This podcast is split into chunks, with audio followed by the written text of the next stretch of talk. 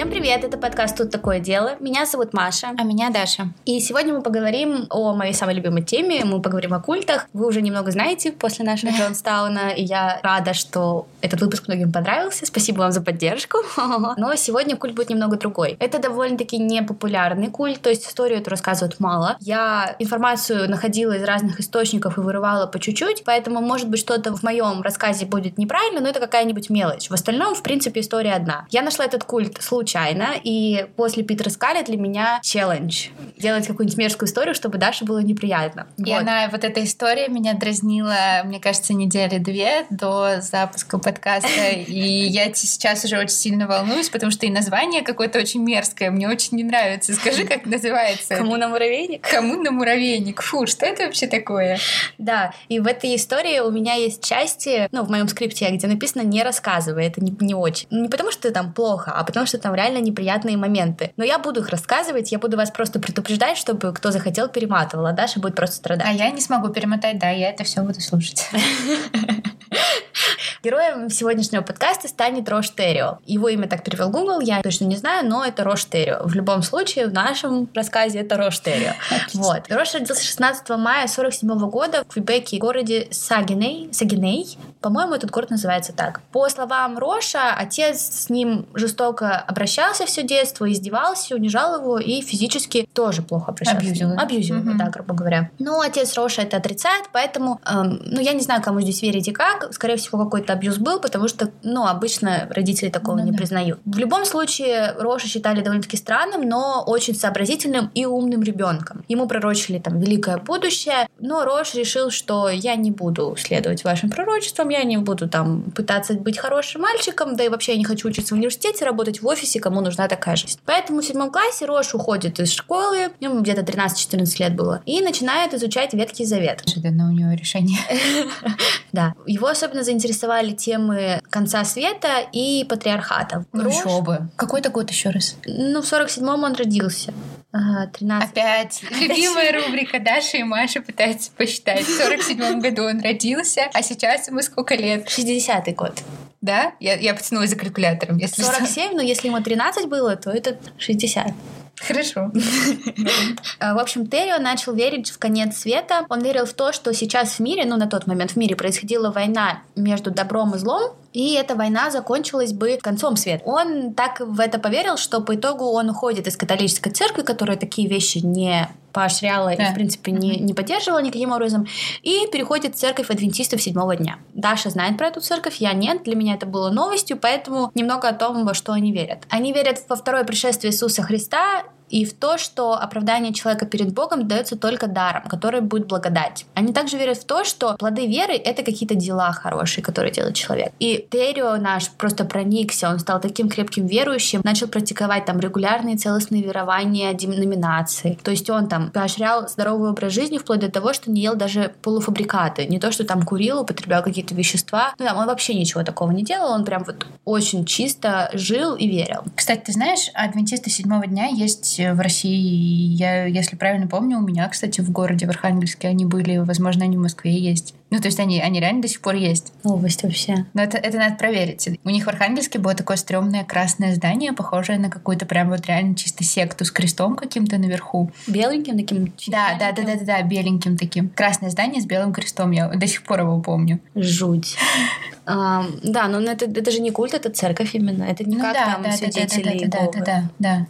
Жесть. Извините, если кто-то... Ну, я не знаю. Ну, просто у меня это связано с историей Террио, поэтому я немного, наверное, к этому отношусь. Я не думаю, что среди слушателей будут адвентисты седьмого дня.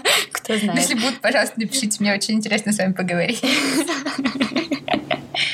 В общем, Террио очень верил во все это, но в какой-то момент по этому поводу мало информации, но он, видимо, попытался получить какое-то руководство в церкви или кем-то стать, mm-hmm. но ему сказали нет. Произошел конфликт, и по итогу его отстранили. Вот. Но Террио не отчаялся, потому что он решил, ну, и не нужны вы мне. Вообще-то, как бы я могу и сам, потому что я посланник Бога на эту землю, и я вижу эту войну, и я все знаю. И, в общем, у него оказалось несколько последователей, которые ушли с ними из этой церкви, насколько я понимаю. И в середине 70-х годов, когда Террио был, ну, примерно 30, то есть ему еще не было 30 лет. Благодаря своим вот этим харизматичным способностям, несмотря на то, что его отстранили от церкви, он начинает проповедовать свое слово сам. Мгм. И как-то вот это вот религиозное движение очень быстро перерастает в культ, как-то очень быстро. Он начинает утверждать, что он спаситель народа, что он посажен на землю Богом, чтобы спасти мир от зла и надвигающегося апокалипсиса. И чтобы не допустить влияния зла на своих последователей, он убеждает их бросить работы, свои дома, семьи и, в принципе, просто отойти от мира, потому что он считает, что весь мир и близкие этих людей, они все коррумпированы злом.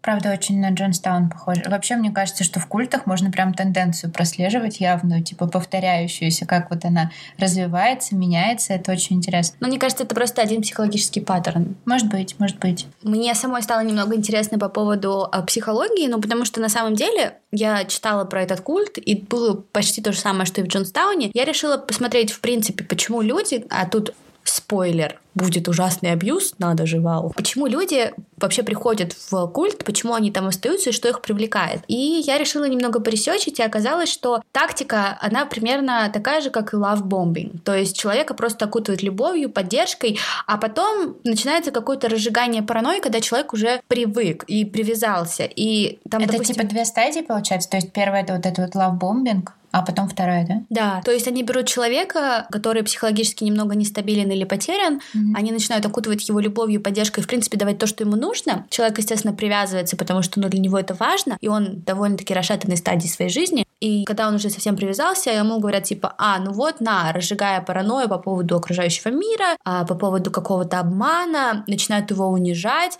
ну и каким-то образом вот так. Ну и настолько человека добивают психологически, что он по итогу То есть это какой-то, какая-то зависимость получается, да? да, да, да. И, в общем, в Колумбийском университете решили провести исследование по поводу вот возрастной демографии участников культа. Они собрали три группы людей в возрасте от 22 до 32 лет. Две группы были обычными людьми, и одна группа состояла из бывших членов культа. И в отчете исследования говорится, что для людей из группы бывших участников культа характерны трудности с депрессией очень часто. Очень остро стоят вопросы самоопределения. То есть это бывшие, да, участники культа? То есть сейчас они, получается, пытаются восстановиться каким-то образом после этого? Или это, или это какой-то безопасный культ, типа...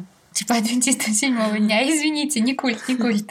Не-не-не, это вот именно до было и остается после. То есть они настолько были потеряны после культа Мгм. тоже, что как бы эти вопросы... Ну, допустим, у меня тоже сейчас остро стоят вопросы самоопределения. Ну, потому что я выпускаюсь из университета, и я не понимаю, что происходит в моей жизни. Но я, в принципе, осознаю, кто я, что я делаю, почему и какие действия я предпринимаю. Но и ценности у тебя тоже свои. То есть не навязанные, а какие-то свои выработанные. Да, а здесь людям с такими вопросами тяжелее. И как раз-таки культ их привлекает тем, что он дает ответы на вопросы. В культе есть инструкция, есть правила, есть цели, и как бы все это предполагает счастливую жизнь. Да, и получается, если ты следуешь этим правилам, ты хороший, у тебя все будет здорово. Если не следуешь, то ты плохой. Очень понятная система ценностей, черное и белое. Да, да, да. И людям ничего не нужно для этого делать. Им нужно просто жить по этим правилам. И это проще. Проще, чем пытаться разобраться самому. Вот. Поэтому люди и такие вот незащищенные люди приходят в культ, их затягивают туда. Вот. Ну, и и- поэтому они остаются, да, там. Да, да, да. Мгм. Ну и опять же, люди такие, они обычно более восприимчивы к манипуляциям, к какому-то негативному воздействию со стороны. Их очень волнует чужое мнение, чужой вот такой вот как бы взгляд на них. Говорят, кстати, что вот религия тоже находит отклик у жертв, потому что многие культовые лидеры, они проповедовали своим последователям,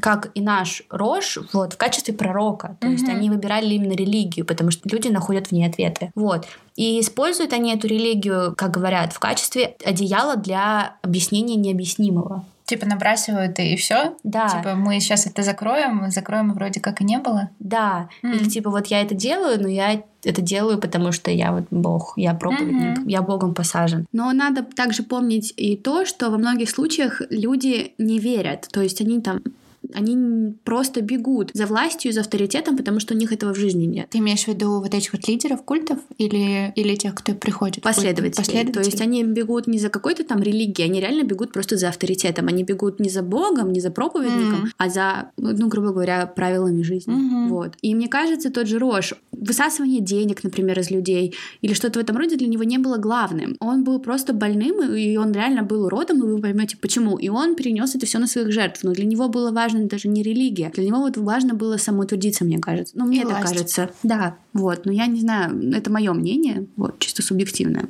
Напишите, что вы думаете после прослушивания истории. Итак, вот он отстраняет всех своих последователей от мира, от семьи, и все в таком духе, и он решает, что верным способом отстраниться и всех спасти это будет создать свою какую-то свободомыслящую коммуну, где все бы прислушивались к его учениям и жили бы на равных. Мне кажется, из этого прям можно уравнение сложить. Типа, а, берешь харизматичного лидера, берешь людей со слабой волей, изолируешь их от общества, возишь их куда-то подальше, вуаля, культ. Да, да, так и есть. Так и всегда и происходит. Вот все, вам рецепт да. культа, пожалуйста. Меняется только как бы приправа. Да, вот, да, там, да, да. Здесь такое насилие, здесь, здесь такое. все, в принципе. А суть-то на самом деле одна. Да, вот. Ну, в общем, он решает создать эту вот коммуну, и по его планам в этой коммуне все бы жили в соответствии с его личными представлениями Библии и приняли бы его как своего бога. Ладно еще там его личные представления о Библии. Возможно, я просто согласна с чужим мнением, да? Но как бога принимать, это уже, конечно, странно. Очень скромно, очень скромно. И, в общем, в 1977 году они собираются в Сент-Мэри, город в Квебеке, и формируют коммуну с райским образом жизни. Этот образ жизни предполагал свободное прослушивание мотивирующих речей Террио. Еще такую ерунду типа там жизни и единстве, равенстве, и свободе от грехов, и все в таком духе. Последователей у него было не так много, как может казаться, наверное, ну там, когда я читала, я думала, за ним так много пошло человек. У них было четверо мужчин, девять женщин и четверо детей. Mm, ну, то есть не Джонсона он Да, что. но этого достаточно, потому что эти люди прошли через такой ад. А, то есть, подожди, вот это все, это вся коммуна или еще будут последователи? Ну, пока что это вот все, и вот mm-hmm. они собрались, и все нехорошо. Ну и в принципе, на самом деле, пойди хоть одного мужчину возьми убеди пойти за собой в том, что ты бог. Ну, как бы это я говорю. что я богиня или Ну, богиня. В том плане. В общем, они начинают вот этим своим маленьким поселением жить, и вроде все идет более-менее, но не у Террио, который жил в постоянном страхе конца света. То есть он... Ну, то есть он проповедовал то, во что он реально верил. Не знаю. Ну, я не знаю, верил ли он реально. Но если он, он боялся, он, получается, боялся конца света. Но на самом деле я не думаю, что он делает это просто по приколу, типа возьму-ка я людей, начну убеждать их, что я бог, и пусть они в это верят. Я думаю, что, естественно, в нем была какая-то вера. Просто, возможно, эта вера в своей уникальности, в конец света и все в таком духе была порождением какого-то психического, психологического заболевания. Mm-hmm. Мы может не быть, знаем. Может быть. Просто помнишь, как у Джима Джонса, у него же сначала были вот эти вот правильные очень мысли, правильные идеи, и он там исповедовал какую-то религию, потом он ее чуть-чуть поменял, но она тоже была довольно здравая, а потом уже перешел в какой-то полный маразм. И вот когда он перешел в полный маразм, там уже понятно было, что он ну, ни во что не верит, он просто наслаждается властью. А этот, похоже, реально верит в то, что да. он проповедует. Они в корень разные в плане какой-то веры во что-то и планов своих на будущее. Джим Джонс был просто манипулятором, возможно, психопатом и, скорее всего, ну, садистом. Угу. А Терри, он явно больной, явно садист, но ну, по-другому. Я думаю, он реально в это верил. Вопрос, конечно, в том, верил ли он настолько сильно, насколько он требовал от своих последователей. Mm-hmm. Вот, не знаю, в этом я не могу ответа найти. Рош продолжает думать, что вот конец света сейчас уже скоро наступит. И он продолжает утверждать, что Бог ему сказал, что вот он наступит в феврале 79 года, и коммуна должна быть к этому готова. Он даже в 78 году пошел в поход, где ему пришло в голову, что всю коммуну пора переселить на горный склон, на полуострове Гаски в Квебеке. Зачем?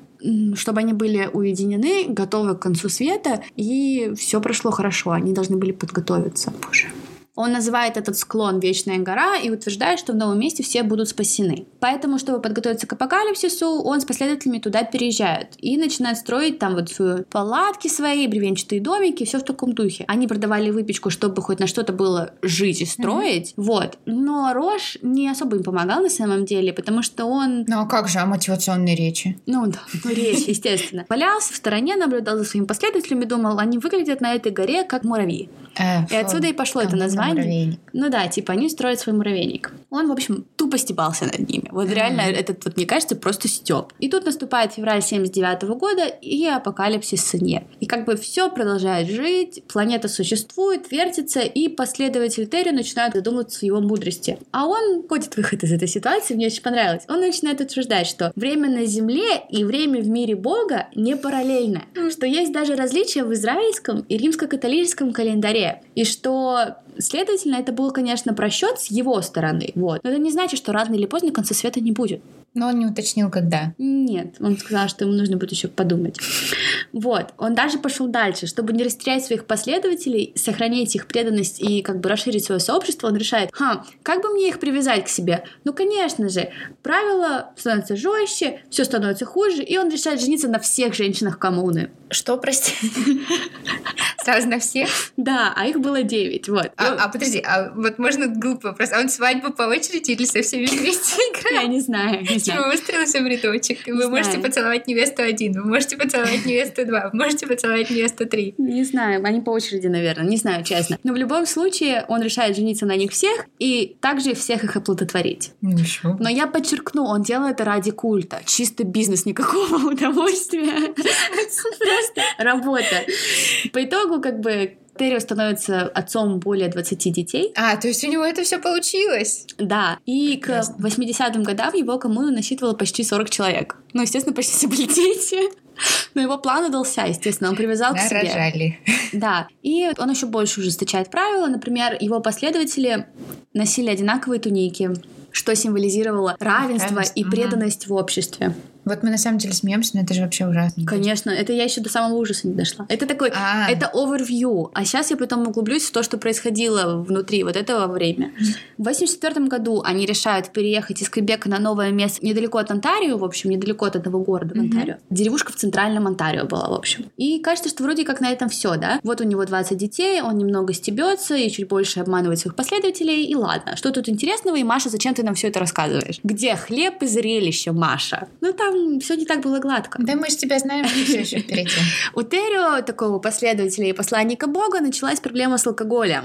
Вот, да, его здоровый образ жизни продержался недолго, как в принципе у нас и всех. И почти сразу после формирования культа эта проблема начала обостряться, становиться прям, ну, сильной. И это начало его самого менять. Ну и плюс, мне кажется, он был психически очень сильно нездоров. Он стал очень тоталитарным по отношению к своим последователям и иррациональным в своих убеждениях. Что, типа шизофрении? Я думаю, ну, некоторые говорят, что у него была биполярка. А, биполярка. Вот, я не знаю. Его никогда не диагностировали, насколько я поняла. Мгм. Вот. Правила в коммуне очень сильно обостряются. Например, со временем он запретил членам разговаривать друг с другом в свое отсутствие. Ох. Потому что он думал, что они могут э, вступить в какие-то связи без его разрешения, а еще и пойти против него. Типа заговор. М. Да, устроить заговор. Самое интересное, что вот ну, мы опять наблюдаем полную веру в этого человека. Он так выгодно и красиво использовал свою харизму, что прикрывал этим свое оскорбительное, жестокое отношение и поведение. Вот. Мгм. И в него продолжали верить. Никто даже вопросом не задавался о том, правильно ли себя ведет Рош. Ну, позднее, естественно, вопросы начнутся появляться. Там одна женщина даже несколько раз пыталась сбежать, но потом возвращалась сама. Сама возвращалась? Да, или ее возвращали, разные. О. Постепенно он стал даже шпионить за последователями своими, а потом наказывал тех, кто, допустим, в своей вере заблудился, кто в него перестал так сильно верить, или кто Боже. там, ну, что-то сделал не так. И за детьми тоже? Ну, ну, многие были еще очень маленькие, Мгм. за более взрослыми, да. Он наказывал их и утверждал, что это Бог сказал ему их наказать. И если, например, человек решил, что он хочет уйти, а так было в феврале 79 года, такой случай был, Рош подвешивал его к потолку, бил ремнем или молотком, выщипывал каждый волос на теле по одному и порой даже на них испражнялся. Что это за лицо? Вот. Он даже наказывал... Нет, подожди, подожди, давай проясним. В смысле, выщипывал волосы на теле по одному? Ну, как я понимаю, вряд ли он выщипывал каждый волос на ногах, там, допустим. Ну, допустим, он мог выщипывать реснички, вот такое. Ты хоть бы какую-нибудь подводку сделал, а то все было так мирно и спокойно, а потом сразу все вывалило на меня. Просто это не самое жестокое в истории, поэтому не было никакой подводки. Спасибо большое. Я очень ценю то, что ты сразу же предоставила мне такой большой объем информации, за который я могу пострадать. Вот. Он даже наказывал тех, кто зарабатывал продажами там выпечки недостаточно денег. Ну, а то что есть, значит не достать? Типа, ну, мало. я- я- Спасибо. Ну, как бы, это же от людей не зависит. Ну, то есть я могу продавать, но от меня же не зависит, какой будет спрос, правильно? Ну да. Ну, не то чтобы там они, я не знаю... И как он, прости, наказывал опять, выщипывал им реснички и испражнялся? Ну, бил их по-разному. Ну, и как бы тут, конечно, верь, не верь, но ты начинаешь просто бояться уйти, если ты там хочешь, а тебе там волосы вырывают, подвешивают, испражняются, избивают тебя, да? В общем, постепенно, чем меньше наказывался абьюз Терио, тем вообще, а его как бы вообще не наказывали, тем он становился более, ну, жестоким по отношению к своим последователям. Подожди, Вообще- то есть это еще не жестоко, да? Ну вот. нет. А, вообще говорят, что где-то в конце 80-го или там 81-го года, где-то там, у него началась маниакальная стадия как раз-таки. Мгм. Многие говорят, что, возможно, это была биполярка. Я это прочитала в какой-то статье Мгм. газеты довольно-таки известной. Но я не могла найти больше нигде точных подтверждений, поэтому я не знаю, был он болен или нет.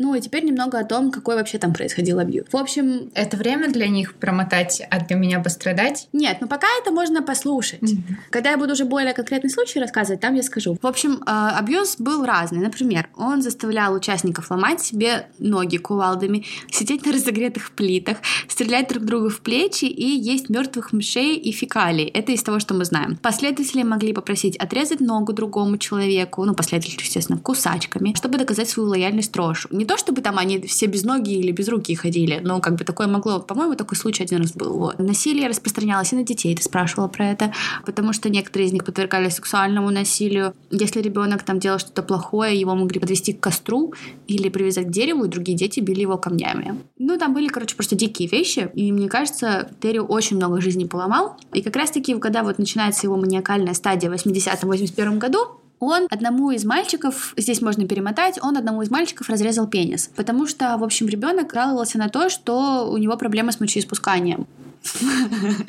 Вот. Я ржу над Дашей, не над историей. Но Вы просто моего лица сейчас не видите, я уже близка к тому, чтобы как на Питере Скальде.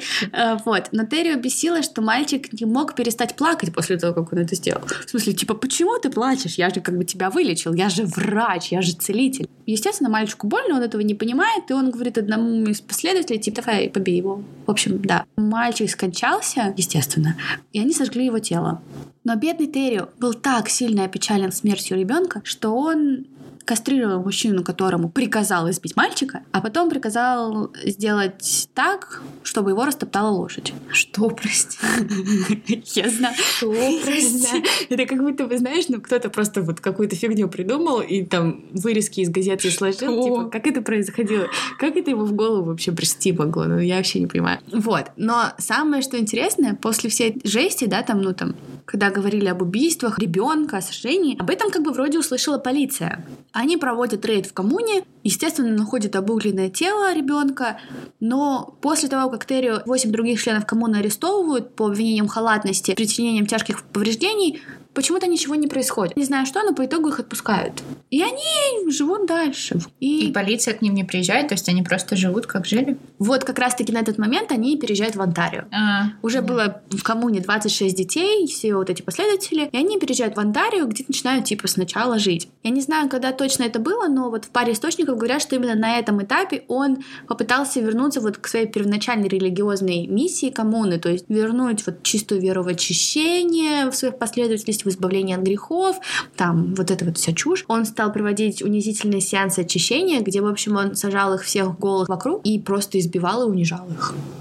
Типа, что грех вводится вот, ну, агрессией. Жесть. Да. И он начал проводить, например, турниры гладиатора, где он запускал своих последователей на грязный ринг голых и заставлял драться друг с другом. А они как бы семья. И ты представляешь, когда абьюз от одного человека, но вы друг друга очень сильно поддерживаете. Ему постоянно казалось, что его последователи думают о побеге. Ну, естественно, они думают. И поэтому он себя с ними вел очень жестоко. Я не считаю, что, конечно, ему есть какое-то оправдание, вот. И он был просто тупым садистом, который получал удовольствие от издевательств над людьми. И люди как бы просто не могли сбежать, потому что, ну, вы должны понимать, что это ужасное эмоционально расшатанное состояние. Ну, то есть ты не просто подвергаешься постоянному насилию вообще любого типа, ну, как бы тебе вообще некуда бежать. Вообще да. некуда бежать. Вот. Почему вот как раз-таки люди остаются в культах? Потому что вот ну, вопрос уязвимости, с которой им придется столкнуться после того, как они все покинут культ. Это же, вот, ну, грубо говоря, зависимость. Ну да. Я еще недавно прочитала, я не знаю, применимо ли это здесь, я читала интересную статью про бездомных людей, про то, как их пытаются реабилитировать и возвращать обратно к жизни. Там была интересная мысль про то, что у бездомных людей настолько меняется понятие нормы, то есть для них норма — это быть на улице для них норма не быть дома. И поэтому, когда они доходят вот до этой точки, это точка невозврата, они после этого уже не могут вернуться к нормальной жизни. Сколько бы там усилий не прикладывалось, что бы ни делали для того, чтобы их вернуть, они уже не могут, потому что они больше не считают это нормальным. И мне кажется, что в культе точно так же происходит. Да, ну и плюс как бы они же с семьями в этих культах mm-hmm. очень часто. Или они там находят семьи и поддержку. И говорят, что даже когда люди извне пытаются им помочь, они еще в культе, они воспринимают это, наоборот, как отталкивающий фактор, mm-hmm. еще больше закрываются, да. несмотря на абьюз, потому что, ну, они реально боятся. Ну, и как бы здесь происходило именно то же самое. Дошло даже до того, что одна из жен Террио, ее звали Элиазара Лавалы, так боялась, что ее ребенок подвергнется жестокому обращению, что она оставила ребенка на улице в надежде, что он умрет в холодную ночь. Жесть. Грудничка. Ну, естественно, она не могла сделать аборт, ничего, но она так боялась за своего ребенка, что она подумала, смерть будет Кошмар. лучше. Ну, представляете, мать думает, что смерть будет лучше. И как бы он умер. И, естественно, снова было расследование, в результате которого социальные работники забрали из коммуны 17 детей. Но это было не только из-за смерти ребенка, в Ну, принципе. из-за условий просто, да? Ну да, да, да. Но это были социальные работники, и они как бы не... Они ничего не могли сделать, то есть они просто Нет. могли детей забрать. Да, и как бы все взрослые люди... Живите Да. здесь. Мгм. И как бы Террио, два мужчины и восемь женщин остались жить в коммуне. Это вот те первые, которые... Да. Ага. И как бы после того, как детей забрали, он стал еще более жестоким. Я знаю, куда еще хуже, но он стал очень жестоким. Он решил, что пора к нему начать проводить любительские хирургические операции. А, время перемотать. Нет, еще нет. Вот, они никому были не нужны особо, но он решил, что ему пора это делать. Он вводил инъекции 94% этанола в желудке или выполнял, допустим, какие-то Этанол хирургии. это спирт? Да, Это спирт? по-моему, да. Вот. Или выполнял какие-то небольшие хирургические операции, типа там отрезать что-то, обрезать что-то. Ну, про второе окей, а что первое, прости, что? Ну, ноги, руки. Палец? Ноги, руки? То есть там... Вот сейчас мы переходим к моменту, который можно будет перемотать. А, это был не он. Вот. Короче, он один раз перетянул мужчине резиновой лентой яички и оставил это на 8 часов. Естественно, как бы все распухло, потому что не поступала кровь, нормального кровообращения не было, и, естественно, пошла инфекция. И он решил, что как же вылечить эту инфекцию? Надо отрезать яички и прижечь рану горячим утюгом. Типа, Горячим утюгом. Знаешь, что вот очень странно. Люди подвергались такому жестокому абьюзу. До самых первых дней, унижениям, абьюзу. Ну просто вообще жили в тяжелых ситуациях и условиях, и но все равно на фотках они к нему льнут. Ну, естественно, последних, там, Мгм. последние года я не видела фотографий, но просто что за ужас. Кошмар, это жесть. И мужчина, он не выжил? По-моему, он выжил, я не знаю про Мгм. это. В общем, а в сентябре где-то 88-89 года, то есть прикинь, уже сколько лет прошло, Мгм. почти, сколько, 20 лет почти? Да, почти 20 лет. Ну, там, 10-20, неважно. Вот. У одной из его жен, Саланж Байлард, весь день дико болел живот. И его это достало, и он же как бы у нас врач-посланник Бога, святой человек, и вообще просто замечательный. Поэтому он, вот тут можно тоже перемотать, он решил, что разумным будет привязать ее к кухонному столу и с помощью трубки сделать клизму из патоки оливкового масла. Потом он сделал сбоку ее живота разрез, голыми руками вытащил кишечник, часть кишечника, вырвал кусок от него, от кишечника, и оставшую часть затолкал обратно. После этого ее зашили, она до следующего дня пролежала в агонии и умерла. Если вы перемотали вы на этом моменте, перемотайте дальше, потому что сейчас еще хуже. Потому что он решил, что теперь может еще и воскрешать. И он решил, мол, достаньте-ка у Саланж матку, мертвая, естественно, отпилил часть черепа и провел процедуры. Ну, кончил он, короче. Я поняла. Но она почему-то не воскресла. Я не знаю почему. Я не понимаю. Должна была же, да? В смысле, подожди, то есть в мозг, в матку? Нет, он, ну, матку ей просто так достали, потому что он сказал. Но он решил, что сейчас он мозг это сделает. Я, кстати, не знаю, он сделал это или всех мужчин он заставил. Ну, их там было всего два, не считая его. Вот, ну, как бы да. И она почему-то не воскресла. Я не знаю почему. Вообще очень странно. И он приказал ее закопать. Ну, естественно, она же не воскресла, пора бы. Вот, но он оставил на память себе ее ребро. Часть ребра. Вот. и А он носил- его достал сам. по-моему, да. И он носил его в кожаном футляре на шее. Но я не знаю, кстати, правда это или нет, я тоже это видела только в одном источнике. Вот на такие вот маленькие моменты. Ну, что Саланж убили, это правда. И что так, это тоже правда. Вот. Ну, там, и что он это сделал с ее головой, тоже правда. Я не знаю, он или все мужчины. Вот в этом, как вы понимаете, проблема. У него, короче, просто едет крыша. Он все равно продолжает лечить людей. Очень, прям вообще замечательный врач. Так, например, дальше, в тех же примерно годах, 88-89, Габриэль Лавале пожаловалась на больной зуб. Вот, и он вырвал ей несколько зубов плоскогубцами. Типа она подошла, говорит, у меня болит зуб, он только открывай рот. Ну, зуб, наверное, перестал болеть, не знаю. И, короче, он вырывает Габриэль Лавала больной зуб и еще несколько, а ночью перерезает ножом сухожилие ей на руке. Прости, а как это... Как... И не повезло в тот день. В 89 Не году... повезло. Если что, проясню, у Маши защитная реакция на стрессовые ситуации — это черный юмор и сарказм.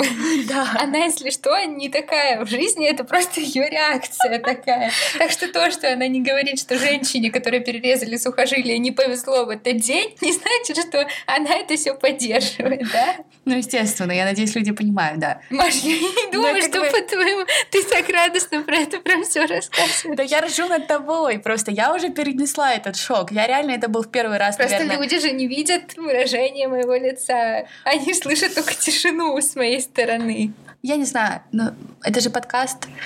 Не плакать же мне. Ну да, я как бы это уже несколько раз прочитала, но я тоже была, честно, я когда писала, я была в таком шоке. Это, наверное, в первый раз, когда я была в шоке в таком. В общем, А на Петрискале, прости, ты не была в шоке? была, но я знала эту историю. То есть, когда я писала, я уже я уже переварила эту историю.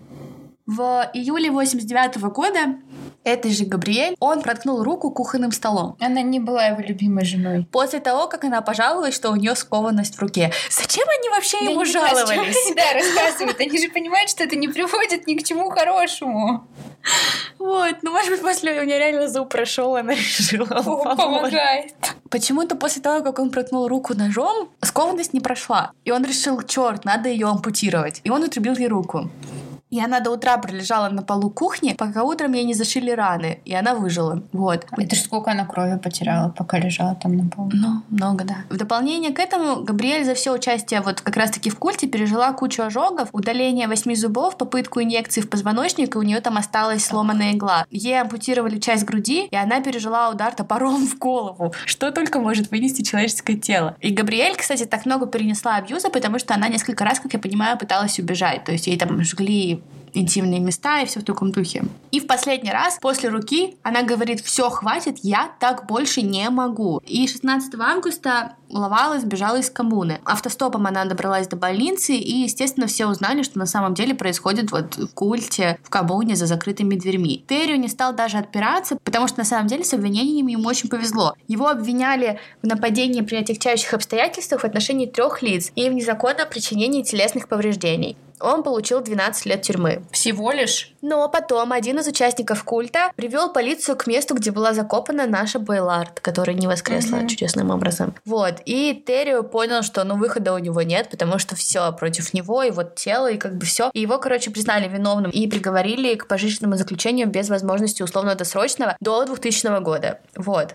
В 2000 году ему, естественно, досрочного не дали, потому что он псих. И в 2011 году его сокамерник подошел к посту охраны, вручил ему нож и сказал что-то типа «этот кусок дерьма откинулся». О, ура. Ну, он его убил. Вот. Я его зарезала этим ножом, и как бы я сделала то, что хотела весь штат, мне все равно. Террио было к этому моменту 63 года, и, конечно же, он умер не как посланник Бога, не как пророк, а как последний лох. И это хорошо. Вот, и на этом заканчивается история. Террио, я извиняюсь.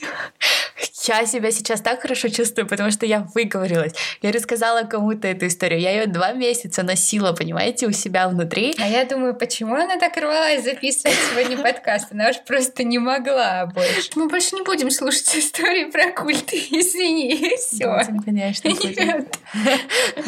В общем, У тебя уже заготовлено еще парочку мерзких. пока нет. Ну, в планах, да. В общем, я что еще хотела сказать? Во-первых, подписывайтесь на наш Инстаграм, на нашу вообще платформу, потому что мы в сторис публикуем информацию, фотографии уникальные, такие как бы редкие, вот, не только в посте. И потому что мы с вами с радостью все Общаемся, да, обсудим. да. Да, нам очень интересно знать ваше мнение и ваши эмоции. Вот. Во-вторых, я хотела сказать спасибо за поддержку, за какие-то оценки, за комментарии. Правда, очень было приятных много комментариев и поддержки, и вы прям с Дашей не ожидали. Да, Вот. нам очень приятно, что вам нравится, что вам это тоже интересно, что вас не отпугивают всякие стрёмные истории, и что вам это тоже нравится так же, как и нам. Да, и мы всему учимся в процессе, потому что мы начали это случайно. Да. Мы записали 10 подкастов на не очень хороший микрофон с не очень хорошей комнатой. И мы записываем одиннадцатый на него же. Да, но под столом и под одеялом, поэтому должно быть лучше. Вот, поэтому мы будем улучшаться и расти вместе с вами. Вот, спасибо большое. Да. Да, до следующей встречи.